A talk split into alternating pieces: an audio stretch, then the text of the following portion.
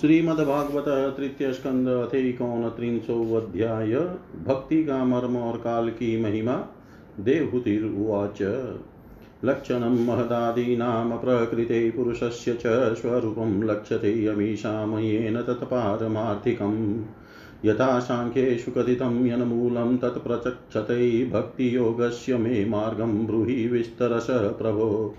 विरागो येन पुरुषो भगवन् सर्वतो भवेताचक्ष्वजीवलोकस्य विविधामं संसृतिः। कालस्येश्वररूपस्य परेषामत परेषां च परस्य ते स्वरूपं बत कुर्वन्ति यद्धेतोः कुशलं जना। लोकस्य मिथ्याभिमतेरचक्षुषश्चिरं प्रसुप्तस्य तमस्य नाश्रये। श्रान्तस्य कर्मष्वनुविद्यया धिया त्वमाविराशिः किल योगभास्कर। मैत्रेयी उवाच, इति मातुर्वचः श्लक्षणं प्रतिनन्द्य महामुनि आबभाषे कुरुश्रेष्ठप्रीतस्तां करुणार्दित। श्रीभगवानुवाच भक्तियोगो बहुविधो मार्गैर्भामिनी भाव्यते स्वभावगुणमार्गेण पुंसां भावो विभिद्यते। अभिसन्धाय यो हिंसां दम्भं मात्सर्यमेव वा सर्वं बिभिन्नदृग्भावं मयि कुर्यात् तामस। विषयानभिसन्धाय यश ऐश्वर्यमेव वाचा अचादावर्चयेद्यो माँ पृथग्भाव स राजस। कर्मनिर्हारमुद्दिश्य परस्मिन् वा तदर्पणं यजेद्यष्टभयमिति वा पृथग्भावश सात्विक मदगुणश्रुतिमात्रेण मयि सर्वगुहाशये मनोगतिरविच्छिन्ना यथा गङ्गाम्बशो सम्बुधो। लक्षणं भक्तियोगस्य निर्गुणा निर्गुणस्य हृदा कथं हेतुक्य भक्तिपुरुषोत्तमे सालोक्यसाष्टिसामीप्यसारूप्येकत्वमप्युतः दीयमानं न गृह्णन्ति विना मत्सेवनं जना। स एव भक्तियोगाख्य आत्यन्तिकः उदाहृतः येनातिव्रज्य त्रिगुणं मदभावो भावायोपपद्यते। निषेवितेनामितेन स्वधर्मेण मह्यसा क्रियायोगेन सस्तेन नातिर्हिस्त्रेण नित्यश। मदिष्णयदर्शनस्पर्शपूजास्तुत्यभिवन्दने भूतेषु, मद्भावनया सत्त्वेनासङ्गमेन च। महता, बहुमानेन दीनानामनुकम्पया मैत्र्या, चैवात्मतुल्येषु, यमेन, नियमेन च। आध्यात्मिकानुश्रवणान् नाम सङ्कीर्तनाच मे आर्जवेनार्यसङ्गेन निरङ्क्रियया तथा मद्धर्मणो गुणैरेते परिसंसुध आशय पुरुष्याञ्ज साभ्येति श्रुतमात्रगुणं हिमां यथा वातरतो घ्राणमावृङ्क्ते गन्धवा आशयात एवं योगरतं चेत आत्मानमविकार्यत् अहं सर्वेषु भूतेषु भूतात्मावस्थितः सदा तमवज्ञाय माममत्रय कुरुते अर्चाविडम्बनम्। यो माँ सर्वेषु भूतेषु सन्तमात्मानमीश्वरं मित्वार्चां भजते मोढ्याद भस्मन्येव जुहोति स। द्विशतः परकाये माँ मानिनोभिनदर्शिनः भूतेषु पदवैरस्य न मनः शान्तिमृच्छति। अहमुच्चावचै द्रव्यैः क्रिययोत्पन्नयान्नगैनेव तुष्ये अचितोचार्यां भूतग्रामावमामिन वमानिन। अचादावचयेतावदीश्वरं माँ स्वकृतः, स्वकर्मकृतः यावन् वेद स्वहृदि सर्वभूतेष्वस्थितम् आत्मनश्च परस्यापि य करोत्यन्तरोद्धरं तस्य भिन्नदृशो मृत्युर्विधते भयमुल्बणम्। अथ माँ सर्वभूतेषु भूतात्मानं कृतालयं हर्येदानमानाभ्यां मेत्र्याभिन्नेन चक्षुषा। जीवाः श्रेष्ठा हि हयजीवानां ततः प्राणभृतः शुभै ततः सचितः प्रवरास्तश्चेन्द्रियवृत्तय तत्रापि स्पर्शवेदिभ्य प्रवरारसवेदिन तेभ्यो गन्धविदः श्रेष्ठास्ततः शब्दविदो वरा। रूपभेदविदस्तत्र ततश्चोभयतो दतः तेषां बहुपदा श्रेष्ठा चतुष्पादस्ततो द्वीपात्। ततो वर्णाश्च चत्वारस्तेषां ब्राह्मण उत्तम ब्राह्मणेष्वपि वेदज्ञो अर्थज्ञोऽभ्यधिकस्ततः अर्थज्ञातसंशयचेता ततः श्रेयान् स्वकर्मकृतः मुक्तसङ्गस्ततो भूयान् दोग्धा धर्मम् आत्मनः तस्मान्मयर्पितः शेषक्रियातात्मा निरन्तर मयर्पितात्मनः पुंसो मयि सन्न्यस्तकर्मण न पश्यामि परं भूतं कर्तुः सन्दर्शनात् मनशेतानि भूतानि प्रणमे बहुमानयन् ईश्वरो जीवकलया प्रविष्टो भगवानिति भक्तियोगश्च योगश्च मया मानव्युदीरित ययोरेकतरेणेव पुरुषः पुरुषं व्रजेत्। एतद्भगवतो रूपं भ्रमणः परमात्मनः परं प्रधानं पुरुषं देवं कर्म विचेष्टितम् रूपभेदास्पदं दिव्यं काल इत्यभिधीयते भूतानां महदादीनां यतोऽभिनदृशां भयम्। यो अन्तः प्रविश्य भूतानि भूतेरत्यखिलाश्रय स विष्णवोऽख्याधियज्ञो वशोकालकलयतां प्रभु। न चास्य कश्चिदयितो न द्वेष्यो, न च बान्धव आविशत्य प्रमतौ अशो प्रमतं जन्मन, जन्मन्तः कृत। यद्भयाद्वाति वातोऽयं सूर्यस्तपाति, यद्भयात् यद्भयाद्वर्षते देवो भगनो भाति यद्भयात् यद्वनस्तप् यद्वनस्पतयो विभीता ललाश्चौषधीभिः सह स्वे स्वे काला कालेभिः गृह्णन्ति, पुष्पाणि च, फलानि च। स्रवन्ति सरितो भीता नोत सर्पत्युदधिर्यतः अग्निरिन्दे सगिरिर्भिर्भूर्णः, मज्जति यद्भयात्। नभो ददाति स्वशतां पदं यन्नीयमाददः, लोकं स्वदेहं तनुते महान् सप्तभिरावृतम्। गुणाभिमानिनो देवा सर्गादिस्वस्य यद्भयात् वर्तन्ते अनुयुगं येषां वश एतचराचरम् सोऽनन्तोऽन्तकरः कालो अनादिरादिकृतव्यय जनं जनेन जनयन् मृत्यूनान्तकम् जनं जनेन जनयन् मृत्यूनान्तकम् देवहूति ने पूछा, प्रभु प्रकृति, पुरुष और महतत्वादि का जैसा लक्षण सांख्य शास्त्र में कहा गया है, तथा जिसके द्वारा उनका वास्तविक स्वरूप अलग अलग जाना जाता है और भक्ति योग को ही जिसका प्रयोजक, प्रयोजन कहा गया है, वह आपने मुझे बताया। अब कृपा करके भक्ति योग का मार्ग मुझे विस्तार पूर्वक बताइए। इसके सिवा जीवों की जन्म मरण रूपा अनेक प्रकार की गतियों का भी वर्णन कीजिए। जिनके सुनने से जीव को सब प्रकार की वस्तुओं से वैराग्य होता है। जिसके भय से लोग शुभ कर्मों में प्रवृत्त होते हैं और जो ब्रह्मादि का भी शासन करने वाला है, उस सर्व समर्थ काल का स्वरूप भी आप मुझसे कहिए।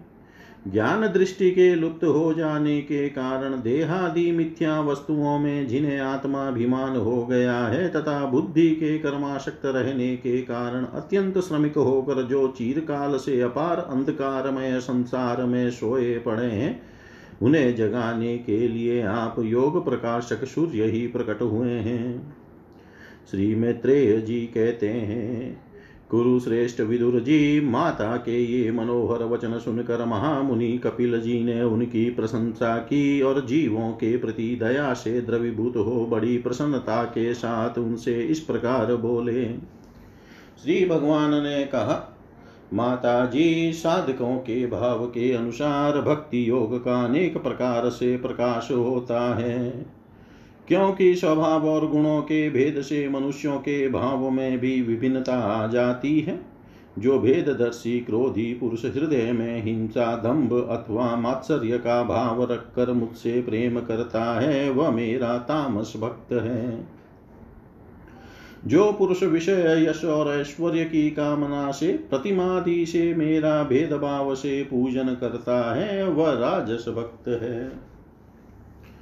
जो व्यक्ति पापों का क्षय करने के लिए, परमात्मा को अर्पण करने के लिए और पूजन करना कर्तव्य है, इस बुद्धि से मेरा भेदभाव से पूजन करता है, वह सात्विक भक्त है। जिस प्रकार गंगा का प्रवाह अखंड रूप से समुद्र की ओर बहता रहता है, उसी प्रकार मेरे गुणों के श्रवण मात्र से मन की गति का तेल धारावत अविचिन्न रूप से मुझे सर्वांतरयामी के प्रति हो जाना तथा मुझ पुरुष पुरुषोत्तम में निष्काम और अनन्य प्रेम होना, यह निर्गुण भक्ति योग का लक्षण कहा गया है। ऐसे निष्काम भक्त दिए जाने पर भी मेरी सेवा को छोड़कर सालोक्य, साष्टि, सामीप्य, सारूप्य और सायुज्य मोक्ष मोक्ष तक नहीं लेते। भगवत भगवत सेवा के लिए मुक्ति का तिरस्कार करने वाला यह भक्ति योग ही परम पुरुषार्थ अथवा साध्य कहा गया है। इसके द्वारा पुरुष तीनों गुणों को लांग कर मेरे भाव को मेरे प्रेम रूप अप्राकृत स्वरूप को प्राप्त हो जाता है। निष्काम भाव से श्रद्धा पूर्वक अपने नित्य नैमितिक कर्तव्यों का पालन कर नित्य प्रति हिंसा रहित उत्तम क्रिया योग का अनुष्ठान करने, मेरी प्रतिमा का दर्शन, स्पर्श, पूजा, स्तुति और वंदना करने प्राणियों में मेरी भावना करने, धैर्य और वैराग्य के अवलंबन, महापुरुषों का मान, दिनों पर दया और सम्मान, स्थिति वालों के प्रति मित्रता का व्यवहार करने, यम नियमों का पालन, अध्यात्म शास्त्रों का श्रवण और मेरे नामों का उच्च स्वर से कीर्तन करने से, तथा मन की सरलता, सतपुरुषों के संग और अहंकार के त्याग से मेरे धर्मों का भागवत धर्मों का अनुष्ठान करने वाले भक्त पुरुष का चित अत्यंत शुद्ध होकर मेरे गुणों के श्रवण मात्र से अनायास ही मुझमें लग जाता है। जिस प्रकार वायु के उड़कर जा, वायु के द्वारा उड़कर जाने वाला गंध अपने आश्रय पुष्प से घ्राण इंद्रिय तक पहुँच जाता है, उसी प्रकार भक्ति योग में तत्पर और राग द्वेषादि विकारों से शून्य चित परमात्मा को प्राप्त कर लेता है। मैं आत्मा रूप से सदा सभी जीवों में स्थित हूँ। इसलिए जो लोग मुझ सर्वभूत स्थित परमात्मा का नादर करके केवल प्रतिमा में ही मेरा पूजन करते हैं, उनकी वह पूजा स्वांग मात्र है। मैं सबका आत्मा, परमेश्वर सभी भूतों में स्थित हूँ। ऐसी दशा में जो मोहवश मेरी उपेक्षा करके केवल प्रतिमा के पूजन में ही लगा रहता है, वह तो मानो भस्म में ही हवन करता है। जो भेददर्शी और अभिमानी पुरुष दूसरे जीवों के साथ वैर बांधता है और इस प्रकार उनके शरीरों में विद्यमान मुझ आत्मा से ही द्वेष करता है, उसके मन को कभी शांति नहीं मिल सकती। माता जी जो दूसरे जीवों का अपमान करता है, वह बहुत सी घटिया बढ़िया सामग्रियों से अनेक प्रकार के विधि विधान के साथ मेरी मूर्ति का पूजन भी करे तो भी मैं उससे प्रसन्न नहीं हो सकता। मनुष्य अपने धर्म का अनुष्ठान करता हुआ तब तक मुझे ईश्वर की प्रतिमा आदि में पूजा करता रहे, जब तक उसे अपने हृदय में एवं संपूर्ण प्राणियों में स्थित परमात्मा का अनुभव न हो जाए। जो व्यक्ति आत्मा और परमात्मा के बीच में थोड़ा सा भी अंतर करता है, उस भेददर्शी को मैं मृत्यु रूप से महान भय उपस्थित करता हूँ। अतः संपूर्ण प्राणियों के भीतर घर बनाकर उन प्राणियों के ही रूप में स्थित मुझ परमात्मा का यथा योग्य दान, मान, मित्रता के व्यवहार तथा समदृष्टि के द्वारा पूजन करना चाहिए। माता जी पाषाणादि अचेतनों की अपेक्षा वृक्षादि जीव श्रेष्ठ है। उनसे सांस लेने वाले प्राणी श्रेष्ठ हैं। उन, उनमें भी मन वाले प्राणी उत्तम और उनसे इंद्रिय की वृत्तियों से युक्त प्राणी श्रेष्ठ है। सेंद्रिय प्राणियों में भी केवल स्पर्श का अनुभव करने वालों की अपेक्षा रस का ग्रहण कर सकने वाले मत्स्यादि उत्कृष्ट है तथा रसवेताओं की अपेक्षा गंध का अनुभव करने वाले, ब्रह्मरादि और गंध का ग्रहण करने वालों से भी शब्द का ग्रहण करने वाले सर्पादि श्रेष्ठ हैं। उनसे भी रूप का अनुभव करने वाले काकादि उत्तम है और उनकी अपेक्षा जिनके ऊपर नीचे दोनों और दांत होते हैं, वे जीव श्रेष्ठ हैं। उनमें भी बिना पैर वालों से बहुत से चरणों वाले श्रेष्ठ हैं तथा बहुत चरणों वालों से चार चरण वाले और चार चरण वालों से भी दो चरण वाले मनुष्य श्रेष्ठ हैं। मनुष्यों में भी चार वर्ण श्रेष्ठ हैं, उनमें भी ब्राह्मण श्रेष्ठ हैं। ब्राह्मणों में वेद को जानने वाले उत्तम हैं और वेदज्ञों में भी वेद का तात्पर्य जानने वाले श्रेष्ठ हैं। तात्पर्य जानने वालों से संशय निवारण करने वाले, उनसे भी अपने वर्णाश्रमोचित धर्म का पालन करने वाले तथा उनसे भी आसक्ति का त्याग और अपने धर्म का निष्काम भाव से आचरण करने वाले श्रेष्ठ हैं। उनकी अपेक्षा भी जो लोग अपने संपूर्ण कर्म, उनके फल तथा अपने शरीर को मुझे, शरीर को भी मुझे ही अर्पण करके भेदभाव छोड़कर मेरी उपासना करते हैं, वे श्रेष्ठ हैं। इस प्रकार मुझे ही चित और कर्म समर्पण करने वाले अकर्ता और समदर्शी पुरुष से बढ़कर मुझे कोई अन्य प्राणी नहीं दिखता। अतः यह मान कर कि जीव रूप अपने अंश से साक्षात भगवान ही सब में अनुगत है। इन समस्त प्राणियों को बड़े आदर के साथ मन से प्रणाम करें। माता जी इस प्रकार मैंने तुम्हारे लिए भक्ति योग और अष्टांग योग का वर्णन किया। इनमें से एक का भी साधन करने से जीव परम पुरुष भगवान को प्राप्त कर सकता है।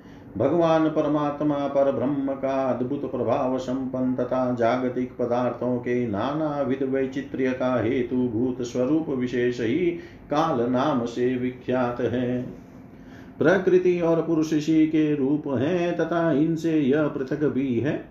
नाना प्रकार के कर्मों का मूल अदृष्ट भी यही है, तथा इसी से महतत्वादि के अभिमानी भेददर्शी प्राणियों को सदा भय लगा रहता है। जो सबका आश्रय होने के कारण समस्त प्राणियों में अनुप्रविष्ट होकर भूतों द्वारा ही उनका संहार करता है, वह जगत का शासन करने वाले ब्रह्मादि का भी प्रभु भगवान काल ही यज्ञों का फल देने वाला विष्णु है। इसका न तो कोई मित्र है, न कोई शत्रु, न तो कोई सगा संबंधी है। यह सर्वदा सजग रहता है और अपने स्वरूप भूत श्री भगवान को भूल कर भोग रूप प्रमाद में पड़े हुए प्राणियों पर आक्रमण करके उनका संहार करता है। इसी के भय से वायु चलता है, इसी के भय से सूर्य तपता है, इसी के भय से इंद्र वर्षा करते हैं और इसी के भय से तारे चमकते हैं। इसी से भयभीत तो होकर औषधियों के सहित लताएँ और सारी वनस्पतियाँ समय समय पर फूल फल फूल धारण करती है। इसी के डर से नदियाँ बहती है और समुद्र अपनी मर्यादा से बाहर नहीं जाता। इसी के भय से अग्नि प्रज्वलित होती है और पर्वतों के सहित पृथ्वी जल में नहीं डूबती। इसी के शासन से यह आकाश जीवित प्राणियों को श्वास प्रश्वास के लिए अवकाश देता है और महतत्व अहंकार रूप शरीर का सात आवरणों से युक्त ब्रह्मांड के रूप में विस्तार करता है। इस काल के ही भय से सत्वादि गुणों के नियामक विष्णु आदि देवगण, जिनके अधीन यह सारा चराचर जगत है, अपने जगत रचना आदि कार्यों में युग क्रम से तत्पर रहते हैं। यह अविनाशी काल स्वयं अनादि, किंतु दूसरों का आदि करता उत्पादक है, तथा स्वयं अनंत होकर भी दूसरों का अंत करने वाला है। यह पिता से पुत्र की उत्पत्ति कराता हुआ सारे जगत की रचना करता है और अपनी संहार शक्ति मृत्यु के द्वारा यमराज को भी मरवा कर इसका अंत कर देता है। इति श्रीमद्भागवते महापुराणे पारमहंस्यां संहितायां तृतीयस्कन्धे कापिलेयोपाख्याने एकोनत्रिंशोऽध्याय। सर्वं श्रीशां सदाशिवार्पणम् ॐ विष्णवे नम, ॐ विष्णवे नम, ॐ विष्णवे नमः। श्रीमद्भागवत तृतीय स्कंद त्रिंशोऽध्याय देहगेह में आसक्त की अधोगति का वर्णन कपिल उवाच। तस्यैतस्य जनो नूनं नायं वेदोर्विक्रमं काल्यमानोऽपि बलिनो वायोरिव धनावली। यं यमतमुपादते दुःखेन सुखहेतवे तं तं धुनोति भगवान् पुमाञ्चोचति यत्कृते। यद्ध्रुवस्य देहस्य सानुबन्धस्य दुर्मतिः ध्रुवाणि मन्यते मोहाद्गृहक्षेत्रवशूनि च। जन्तुर्वै भव एतस्मिन् याम याम योनिमनुव्रजेत तस्यां तस्यां स लभते निर्व निवृत्तिं न विरज्यते। नरकस्थोऽपि देहं वै न पुमास्त्यक्तुमिच्छति नारक्यामनिवृतो सत्यां देवमाया विमोहित। आत्मजाया सुतागारपशुद्रविणः बन्धुषु निरूढमूलहृदय आत्मानं बहुमन्यते। सन्दः हयमान सर्वाङ्ग एषा मुद्वहनादिना करोत्यविरतं मूढो दूरितानि दुराशय। आक्षिप्ता, आक्षिप्तामेन्द्रियस्त्रीणाम सतीनां च मायया रहोरहि रचितयालापैः शिशूनां कलभाषिणां गृहेषु कुटधर्मेषु दुःखतन्त्रेष्वतन्द्रितः कुर्वन् दुःखप्रतीकारं सुखवन्मन्यते गृही। अत अर्थैरापादितेर्गुर्व्या हिंसयेतस्ततश्च तान् पुष्णाति येषां पोषेण शेषभुग्धे भुग्यात्यतः स्वयं। वातायां लुप्यमानायामारब्धायां पुनः पुनः लोभाभिभूतो निःसत्त्वः पराते कुरुते स्पृहाम्। कुटुम्बभरणाकल्पो मन्दभाग्यो वृथोद्यमः श्रिया विहीनकर्पणो च वसिति मूढधी।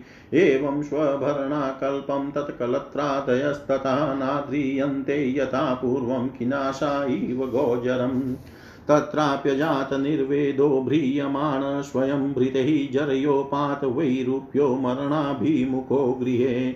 आस्ते अवमत्योपन्यस्तं गृहपाल इवाहरण आम। आमयाव्यप्रदीप्त निरल्पाहारोऽल्पचेष्टित वायुनोतक्रमतोत्तारकश्वसरुद्धनाडिककाशश्वासकृतायास कण्ठे गुर्गुरायते शयानपरिशोचद्भिः परिवितस्वबन्धुभिः वाच्यमानोऽपि न भृते कालपाशवशं गत एवं कुटुम्बभरणे व्यापृतात्मा जितेन्द्रिय म्रियते रुदतां स्वानामुरुवेदनयास्तधि।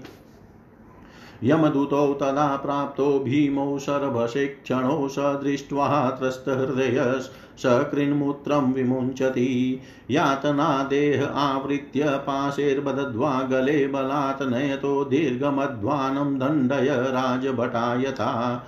तयोर्निर्भिन्नहृदयस्तर्जनैर्जातवे पथुपतिष्वभिर्भक्ष्यमाण आतोघं स्वमनुस्मरन्। क्षुत्री तटपरितोऽर्कवानलानिलै सन्तप्यमान पथि तप्तवालुके कृच्छ्रेण पृष्ठे कषया च ताडितः चलत्यशक्तोऽपि निराश्रम मोदके तत्र तत्र पतञ्च्रान्तो मूर्छितः पुनरुत्थितः पथापापीयशानीतस्तमसायं साधनं योजनानां सहस्राणि नवतिं नवचाध्वन त्रिभिर्मुहूर्ते द्वाभ्यां वानीत प्राप्नोति यातना आदिपनं स्वगाथराणां वेष्टयित्वोल्मुखादिभिः आत्ममांसादनं पापी स्वकृतं परतोऽपि वा जीवतश्चान्त्राय चान्द्राभ्युदार स्वगृध्रैर्यमसाधने सर्पवृश्चिकदंसाध्यै दशद्भिश्चात्मवेशसं कृन्तनं चावयवशो गजादिभ्यो विदापनं पातनं गिरिशृङ्गेभ्यो रोदनं चाम्बुर्गर्तयो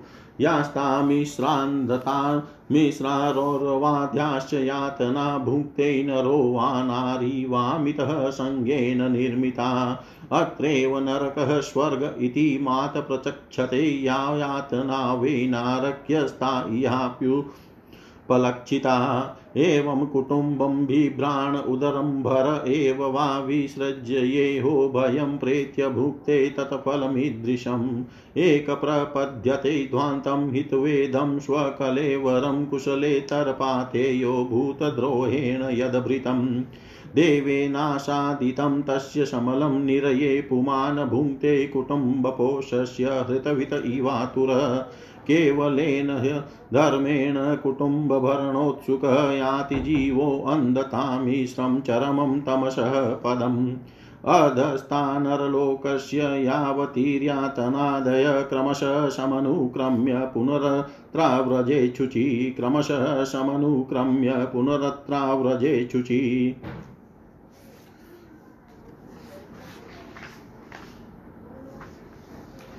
श्री कपिल देव जी कहते हैं, माता जी, जिस प्रकार वायु के द्वारा उड़ाए जाने वाला मेघ समूह उसके बल को नहीं जानता, उसी प्रकार यह जीव भी बलवान काल की प्रेरणा से भिन्न भिन्न अवस्थाओं तथा योनियों में भ्रमण करता रहता है, किंतु उसके प्रबल पराक्रम की को नहीं जानता। जीव सुख की अभिलाषा से जिस जिस वस्तु को बड़े कष्ट से प्राप्त करता है, उसी उसी को भगवान काल विनष्ट कर देता है, जिसके लिए उसे बड़ा शोक होता है।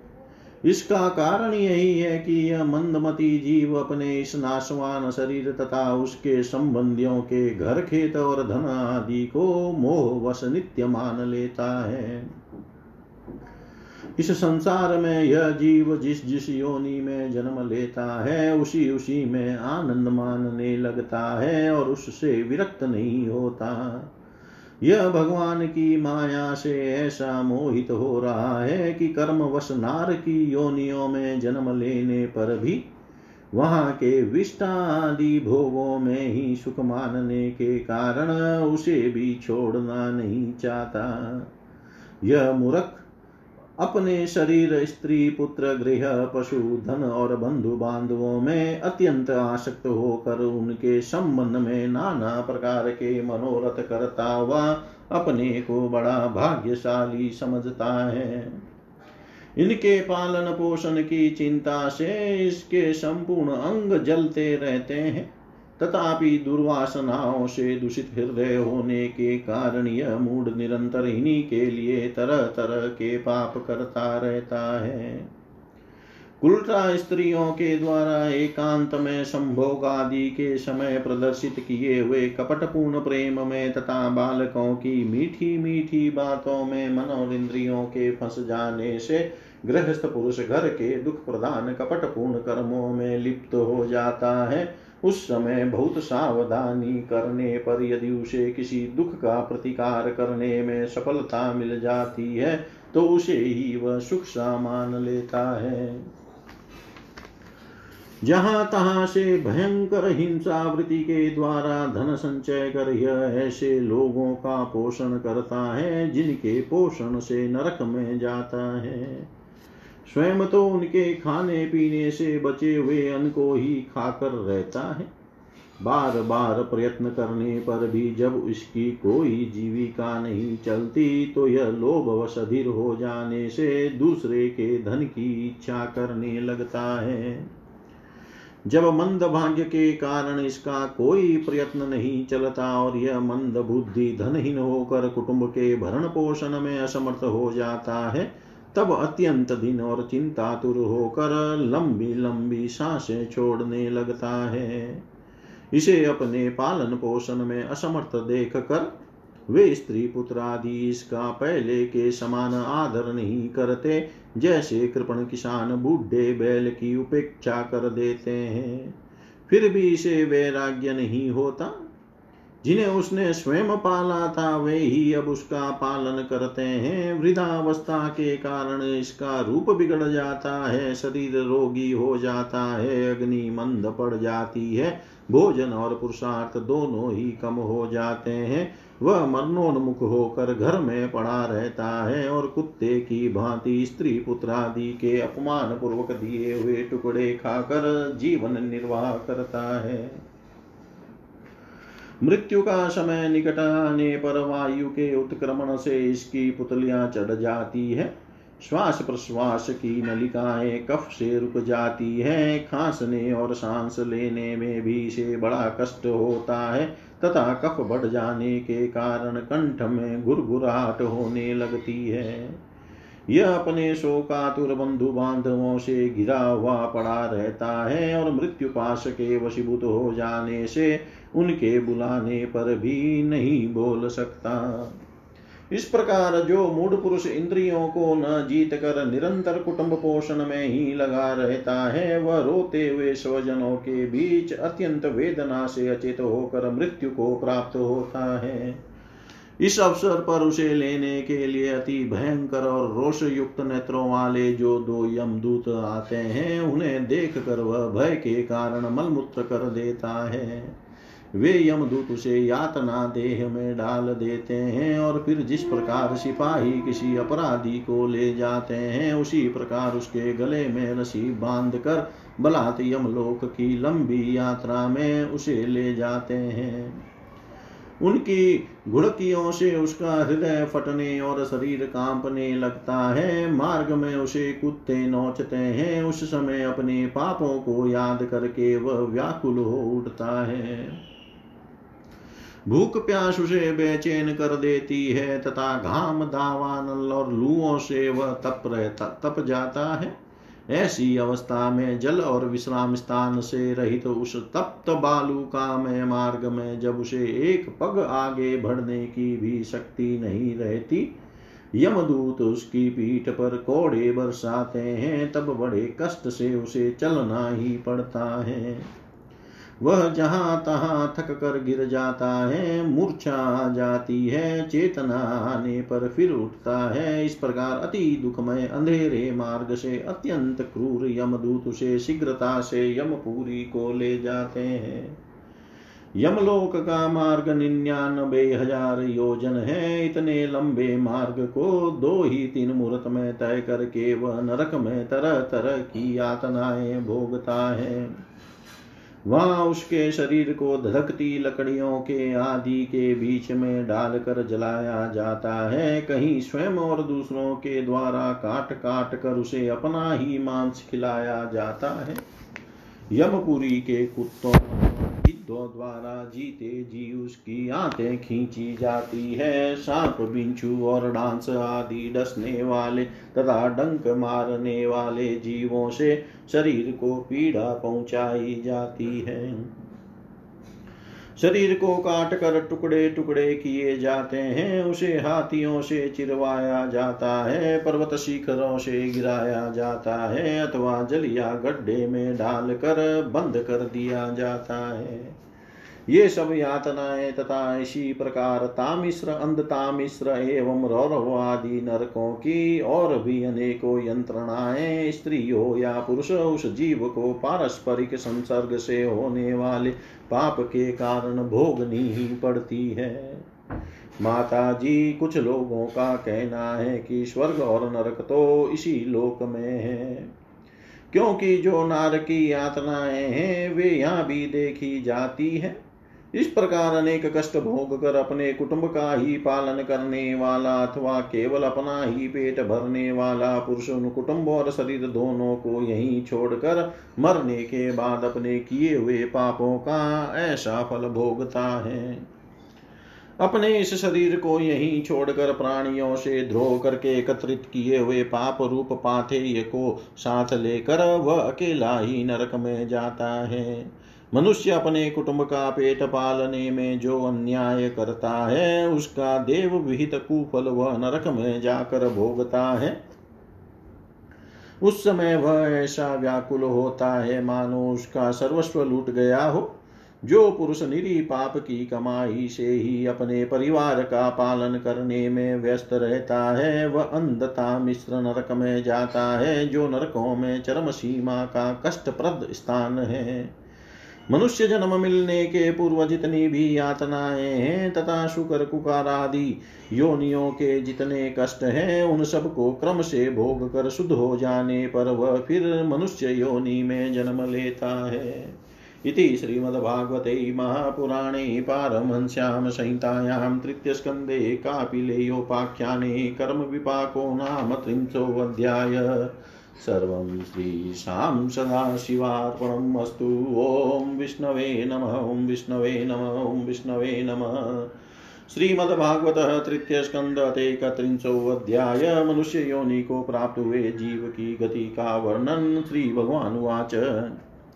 कर्मणा देवनेत्रेण जन्तुदेहोपपत्तये स्त्रिया प्रविष्टः, उदरं पुंसोरेतकणाश्रय कललं त्वेकरात्रेण पञ्चरात्रेण बुद्बुदं दशाहेन तु कर्कन्धुपेष्यण्डं वा ततः परं मासेन तु शिरोद्वाभ्यां भाव्यङ्गृहाद्यङ्गविग्रह नखलो मास्ति चर्माणि लिङ्गछिद्रोद्भवस्त्रिभिः चतुर्भिधातव सप्तपञ्चभिक्षुत्रिडुद्भवः षड्भिर्जरायुनावीतकुख्यो भ्राम्यति दक्षिणे मातु जगदानपानाधैरद्धातुरसम्मते शेते विणमूत्रयोर्गते स जन्तुर्जन्तुसम्भवे कृमिभिक्षत्त सर्वाङ्गशोकुमार्यात् प्रतिक्षणं मूर्छामाप्नोतयुर्क्लेशस्तत्र यैक्षुदितैर्मुः कटुतीक्ष्णोष्णव लवणरुक्षामलादिभिरुल्बणे मातृभुक्तेरूपस्पर्श सर्वाङ्गोतितवेदन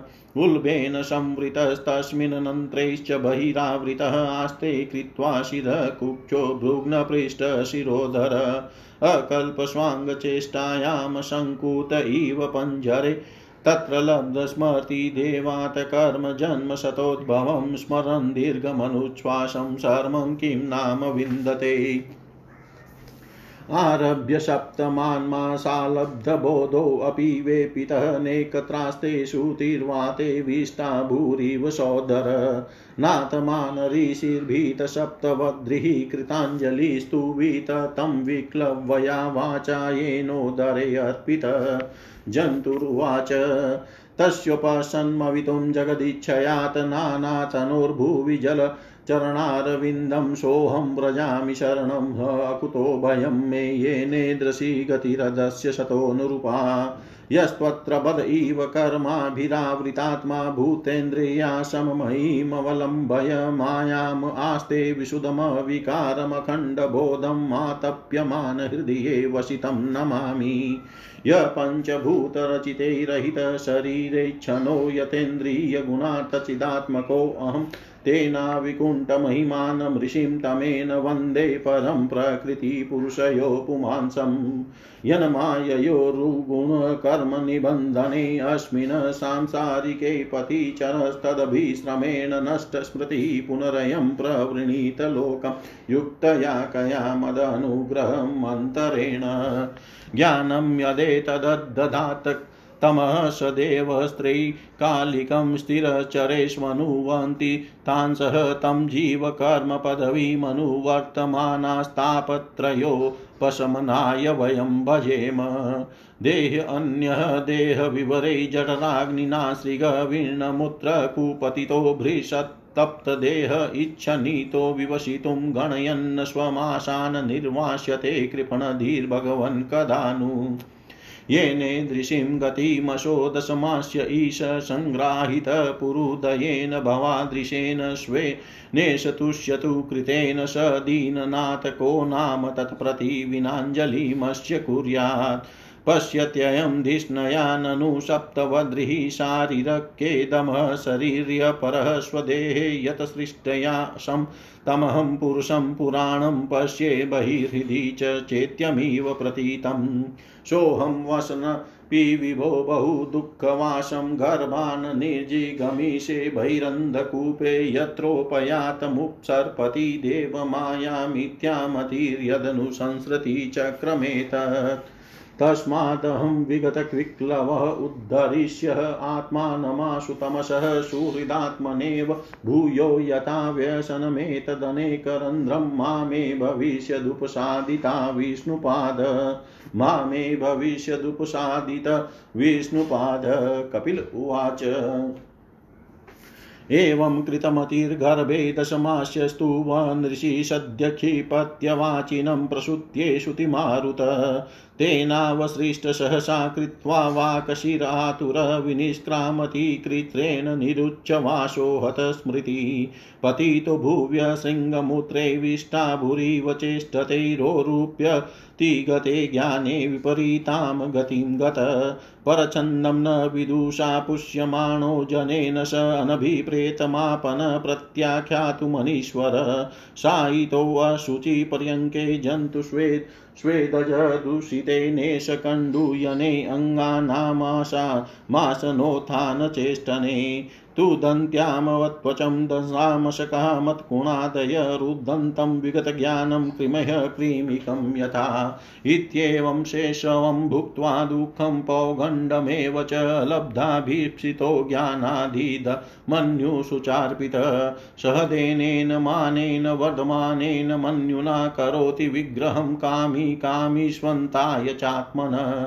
भूते पञ्चभिरारब्धे देहे देह्यबुद्धो असकृतः अहं मेत्यसद्ग्राह करोति कुमतिर्मतिम्। तदर्थ कुरुते कर्म यद्बद्धो, याति संसृतिं योऽनुयाति तद्क्लेशम्। विद्याकर्मबन्धन यद्यशद्भिः पथि पुनः शिष्णोदरकृतोद्यमे आस्थितो रमते जन्तुस्तमो विशति पूर्ववत्। सत्यं शोचं दया मौनं बुद्धिश्री ह्रीयशः क्षमा शमो दमो भगश्चेति यत्सङ्गाद्यातिसञ्चयम् तेष्वशान्तेषु मूढेषु खण्डितात्मस्वसाधुषु सङ्ग न कुर्याचोच्येषु योषितक्रीडामृगेषु च। न तथास्य भवेन मोहो बन्धश्चान्यप्रसङ्गत योषितसङ्गाद्यथा पुंसो यथा तत्सङ्गिसङ्गत। प्रजापति स्वामदुहितरं दृष्ट्वा तदरूपदर्शितः रोहितभूतामसोऽवद्धावदृक्षरूपी हतत्रप। ततः सृष्ट ततः सृष्टसृष्टसृष्टेषु को नखण्डितद्धिपुमान् ऋषिं नारायणमृते योषिनमय्येव मायया। बलं मे पश्य मायया, स्त्रीं मया जयिनो दिशं या करोति पदाक्रान्तान् भ्रूभिजृम्भेण केवलम् सङ्गं न कुर्यात् प्रमदाशु जातु, योगस्य पारं परमारुरुक्षुमतसेवया प्रतिलब्धात्मलाभो वदन्ति या निरयद्वारमस्य। योपयाति शनिर्माया योषि देवविनिर्मिता तामीक्षेतात्मनो मृत्युं त्रीणे कुपमिवावृतं यां मन्यते पतिं मोहान् मन् मायामृषभायतीं स्त्रीत्वं स्त्रीसङ्गतः प्राप्तो वीतापत्यगृहप्रदं तामात्मनो विजानीयात् पत्यपत्यगृहात्मकं देवोपसादितं मृत्युं मृगयोगायनं यथा देहेन जीवभूतेन लोकालोकमनुव्रजन भुञ्जान एव कर्माणि करोत्यविरतं पुमान्। जीवो जीवोऽस्यानुगो देहो भूतेन्द्रियमनोमय तन्निरोधोऽस्य मरणमाविर्भावस्तु सम्भव। द्रव्योपलब्धिस्थानस्य द्रव्येक्षायोग्यता यदा तत्पञ्चतमहं मानादुत्पत्तिद्रव्यदर्शनं यथा क्षणो द्रव्या वयवदर्शनायोग्यता यदा तदेव चक्षुषो दृष्टु दृष्टत्वायोग्यया योग्यतानयो। तस्मान् कार्यसन्त्रासो न कार्पण्यं न सम्भ्रम बुदद्वा जीवगतिं धीरो मुक्तसङ्गश्चरेदिह। सम्यग्यदर्शनया बुद्धया योगवैराग्ययुक्तया माया विरचिते लोके चरेन् यस्य कलेवरं। माया विरचिते लोके चरेणस्य कल कलेवरम। श्री भगवान कहते हैं माता जी जब जीव को मनुष्य शरीर में जन्म लेना होता है तो वह भगवान की प्रेरणा से अपने पूर्व कर्मानुसार देह प्राप्ति के लिए पुरुष के वीर्य कण के द्वारा स्त्री के उदर में प्रवेश करता है।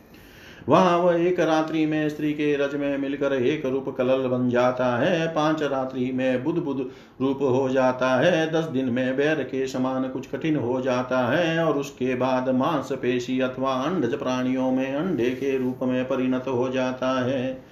एक महीने में उसके सिर निकल आता है। दो मास में हाथ पाँव आदि अंगों का विभाग हो जाता है और तीन मास में नख रोम अस्थि चर्म, स्त्री, पुरुष के चिन्ह तथा अन्य चित्र उत्पन्न हो जाते हैं।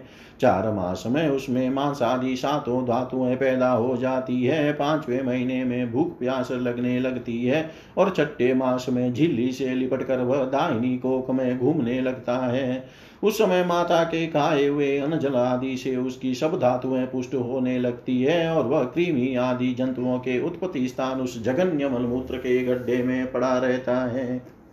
वह सुकुमार तो होता ही है। इसलिए जब वहाँ के भूखे कीड़े उसके अंग प्रत्यंग नोचते हैं, तब अत्यंत क्लेश के कारण वह क्षण क्षण में अचेत हो जाता है।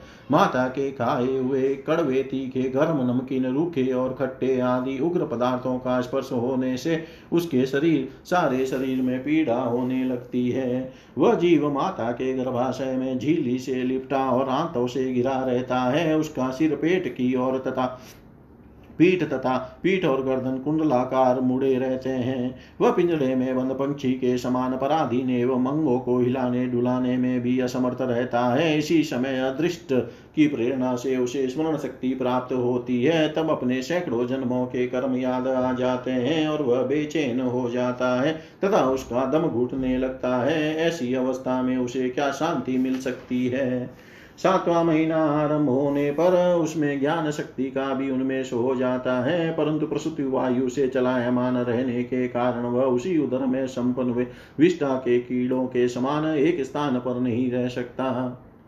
तब सप्त धातु में स्थूल शरीर से बंधा हुआ वह देहात्मदर्शी जीव अत्यंत भयभीत होकर दीन वाणी से कृपा याचना करता हुआ हाथ जोड़कर उस प्रभु की स्तुति करता है, जिसने उसे माता के गर्भ में डाला है। जीव कहता है, मैं बड़ा अदम हूँ, भगवान ने मुझे जो इस प्रकार की गति दिखाई है, वह मेरे योग्य ही है। वे अपनी शरण में आए हुए इस नश्वर जगत की रक्षा के लिए ही अनेक प्रकार के रूप धारण करते हैं। अतः मैं भी भूतल पर विचरण करने वाले उन्हीं के निर्भय चरणारविंदों की शरण लेता हूँ। जो मैं जीव इस माता के उदर में देह, इंद्रिय और अंतकरण रूपा माया का आश्रय कर पुण्य पाप रूप कर्मों से आच्छादित रहने के कारण बद की तरह हूँ, वही मैं यही अपने संतप्त हृदय से, हृदय में प्रतीत होने वाले उन विशुद्ध उपाधि रहित अविकारी और अखंड बोध स्वरूप परमात्मा को नमस्कार करता हूँ। मैं वस्तुतः शरीर आदि से रहित असंग होने पर भी देखने में पाँच भौतिक शरीर से संबंध हूँ और इसी लिए इंद्रिय गुण शब्द आदि विषय और चिदाभास अहंकार रूप जान पड़ता हूँ। अतः इस शरीर आदि के आवरण से जिनकी महिमा कुंठित नहीं हुई है, उन प्रकृति और पुरुष के नियंता सर्वज्ञ विद्या शक्ति संपन्न परम पुरुष की मैं वंदना करता हूँ। उन्हीं की माया से अपने स्वरूप की स्मृति नष्ट हो जाने के कारण यह जीवन एक प्रकार के सत्वादि गुण और कर्म के बंधन से युक्त इस संसार मार्ग में तरह तरह के कष्ट झेलता हुआ भटकता रहता है। अतः उन परम पुरुष परमात्मा की कृपा के बिना और किसी युक्ति से इसे अपने स्वरूप का ज्ञान हो सकता सकता है। मुझे जो यह कालिक ज्ञान हुआ है, यह भी उनके सिवा और किसने दिया है? क्योंकि स्थावर जंगम समस्त प्राणियों में एकमात्र वे ही तो अंतर्यामी रूप अंश से विद्यमान है। अतः जीव रूप कर्म जनित पदवी का अनुवर्तन करने वाले हम अपने त्रिविध तापों की शांति के लिए उन्हीं का भजन करते हैं। भगवन यह देहधारी जीव दूसरी माता के देह के उदर के भीतर मलमूत्र और रुधिर के कुएँ में गिरा हुआ है। उसकी जठनाग्नि से इसका शरीर अत्यंत संतप्त हो रहा है। उसे निकलने की इच्छा करता हुआ यह अपने महीने गिन रहा है। भगवान अब इस दिन को यहाँ से कब निकाला जाएगा? स्वामी आप बड़े दयालु हैं। आप जैसे उदार प्रभु ने ही इस दस मास के जीव को ऐसा उत्कृष्ट ज्ञान दिया है। दिन बंदो इस आपने किए हुए उपकार से ही आप प्रसन्न हो, क्योंकि आपको हाथ जोड़ने के सिवा आपके इस उपकार का बदला तो कोई दे भी क्या सकता है। प्रभु संसार के ये पशु पक्षी आदि अन्य जीव तो अपनी मूड बुद्धि के अनुसार अपने शरीर में होने वाले सुख दुख आदि का ही अनुभव करते हैं, किंतु मैं तो आपकी कृपा से समदम आदि साधन संपन्न शरीर से युक्त हुआ हूँ। अतः आपकी दी हुई विवेकवती बुद्धि से आप पुराण पुरुष को अपने शरीर के बाहर और भीतर अहंकार के आश्रयभूत आत्मा की भांति प्रत्यक्ष अनुभव करता हूँ। भगवान इस अत्यंत दुख से भरे हुए गर्भाशय में यद्यपि मैं बड़े कष्ट से रह रहा हूँ तो भी इससे बाहर निकलकर संसार में अंधकूप में गिरने की मुझे बिल्कुल इच्छा नहीं है, क्योंकि उसमें जाने वाले जीव को आपकी माया घेर लेती है, जिसके कारण उसकी शरीर में अहम बुद्धि हो जाती है और उसके परिणाम में उसे फिर संसार चक्र में ही पड़ना होता है। अतः मैं व्याकुलता को छोड़कर हृदय में श्री विष्णु भगवान के चरणों को स्थापित कर अपनी बुद्धि की सहायता से ही अपने को बहुत शीघ्र ही संसार रूप समुद्र के पार लगा दूँगा, जिससे मुझे अनेक प्रकार के दोषों से युक्त यह संसार दुख फिर न प्राप्त हो।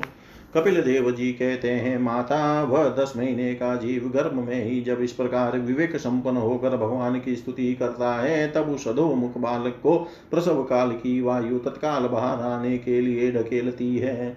उसके सहसा ठेलने पर वह बालक अत्यंत व्याकुल हो नीचे सिर करके बड़े कष्ट से बाहर निकलता है। उस समय उसके श्वास की गति रुक जाती है और पूर्व स्मृति नष्ट हो जाती है। पृथ्वी पर माता के रुधिर और मूत्र में पड़ा हुआ वह बालक विष्ठा के कीड़े के समान छटपटाता है। उसका गर्भवास का सारा ज्ञान नष्ट हो जाता है और वह विपरीत गति देहाभिमान रूप ज्ञान दशा को प्राप्त होकर बार बार ज़ोर ज़ोर से रोता है। फिर जो लोग उसका अभिप्राय नहीं समझ सकते, उनके द्वारा उसका पालन पोषण होता है। ऐसी अवस्था में उसे जो प्रतिकूलता प्राप्त होती है, उसका निषेध करने की शक्ति भी उसमें नहीं होती।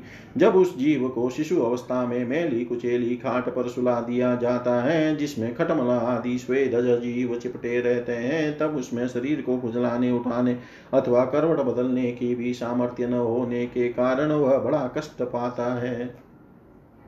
उसकी त्वचा बड़ी कोमल होती है, उसे डांस मच्छर और खटमल आदि उसी प्रकार काटते रहते हैं, जैसे बड़े कीड़े को छोटे कीड़े। इस समय उसका गर्भावस्था का सारा ज्ञान जाता रहता है, शिवा रोने के वह कुछ नहीं कर सकता।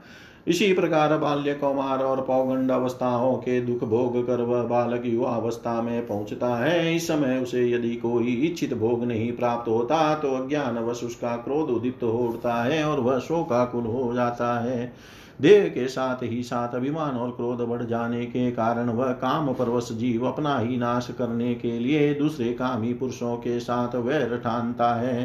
कोटि बुद्धि वाला वह ज्ञानी जीव पंचभूतों से रचे हुए इस देह में मिथ्याभिनिवेश के कारण निरंतर में मेरेपन का अभिमान करने लगता है।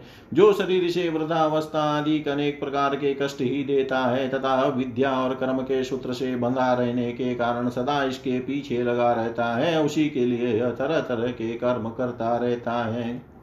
जिनमें बंध जाने के कारण इसे बार बार संसार चक्र में पड़ना होता है। सन्मार्ग में चलते हुए यदि इसका कि, किन्हीं जीवा और स्तेंद्रिय के भोगों में लगे हुए विषयी पुरुषों से समागम हो जाता है और यह उनमें आस्था करके उन्हीं का अनुगमन करने लगता है तो पहले के समान ही फिर नार की योनियों में पड़ता है, जिनके संग से इसके सत्य सोच बाहर भीतर की पवित्रता, दया, वाणी का संयम, बुद्धि, धन संपत्ति, लज्जा, यश, क्षमा, मन और इंद्रियों का संयम तथा ऐश्वर्य आदि सभी सदगुण नष्ट हो जाते हैं। उन अत्यंत शोचनीय स्त्रियों के क्रीड़ा मर्ग, खिलौना, शांत मूड और देहात्मदर्शी असत पुरुषों का संग कभी नहीं करना चाहिए, क्योंकि इस जीव को किसी और का संग करने से ऐसा मोह और बंधन नहीं होता, जैसा स्त्री और स्त्रियों के संगियों का संग करने से होता है। एक बार अपनी पुत्री सरस्वती को देख कर ब्रह्मा जी भी उसके रूप लावण्य से मोहित हो गए थे और उसके मृगी रूप होकर भागने पर उसके पीछे निर्लजता पूर्वक मृग रूप होकर दौड़ने लगे। उन्हीं ब्रह्मा जी ने मरिचि आदि प्रजापतियों की तथा मरिचि आदि ने कश्यप आदि की और कश्यप आदि ने देव मनुष्य आदि प्राणियों की सृष्टि की। अतः इनमें एक ऋषि प्रवर नारायण को छोड़कर ऐसा कौन पुरुष हो सकता है जिसकी बुद्धि स्त्री रूपिणी माया से मोहित न हो? अहो, मेरी इस स्त्री रूपिणी माया का बल तो देखो, जो अपने भ्रुकुटी विलास मात्र से बड़े बड़े दिग्विजयी वीरों को पैरों से कुचल देती है। जो पुरुष योग के परम पद पर आरूढ़ होना चाहता हो अथवा जिसे मेरी सेवा के प्रभाव से आत्मात्मा का विवेक हो गया हो, वह स्त्रियों का संग कभी न करे, क्योंकि उन्हें ऐसे पुरुष के लिए नरक का खुला द्वार बताया गया है। भगवान की रची हुई यह जो स्त्री रूपिणी माया धीरे धीरे सेवा आदि के मिश्र से पास आती है, इसे तिनको से ढके हुए कुएँ के समान अपनी मृत्यु ही समझे। स्त्री में आसक्त रहने के कारण तथा अंत समय में स्त्री का ही ध्यान रहने से जीव को स्त्री योनि प्राप्त होती है। इस प्रकार स्त्री योनि को प्राप्त हुआ, जीव पुरुष रूप में प्रतीत होने वाली मेरी माया को ही धन पुत्र और ग्रह आदि देने वाला अपना पति मानता रहता है, जो सो जिस प्रकार व्याधे का गान कानों को प्रिय लगने पर भी वे चारे भोले भाले पशु पक्षियों को फंसा कर उनके नाश का ही कारण होता है। उसी प्रकार उन पुत्रपति और गृह आदि को विदाता की निश्चित की हुई अपनी मृत्यु ही जाने।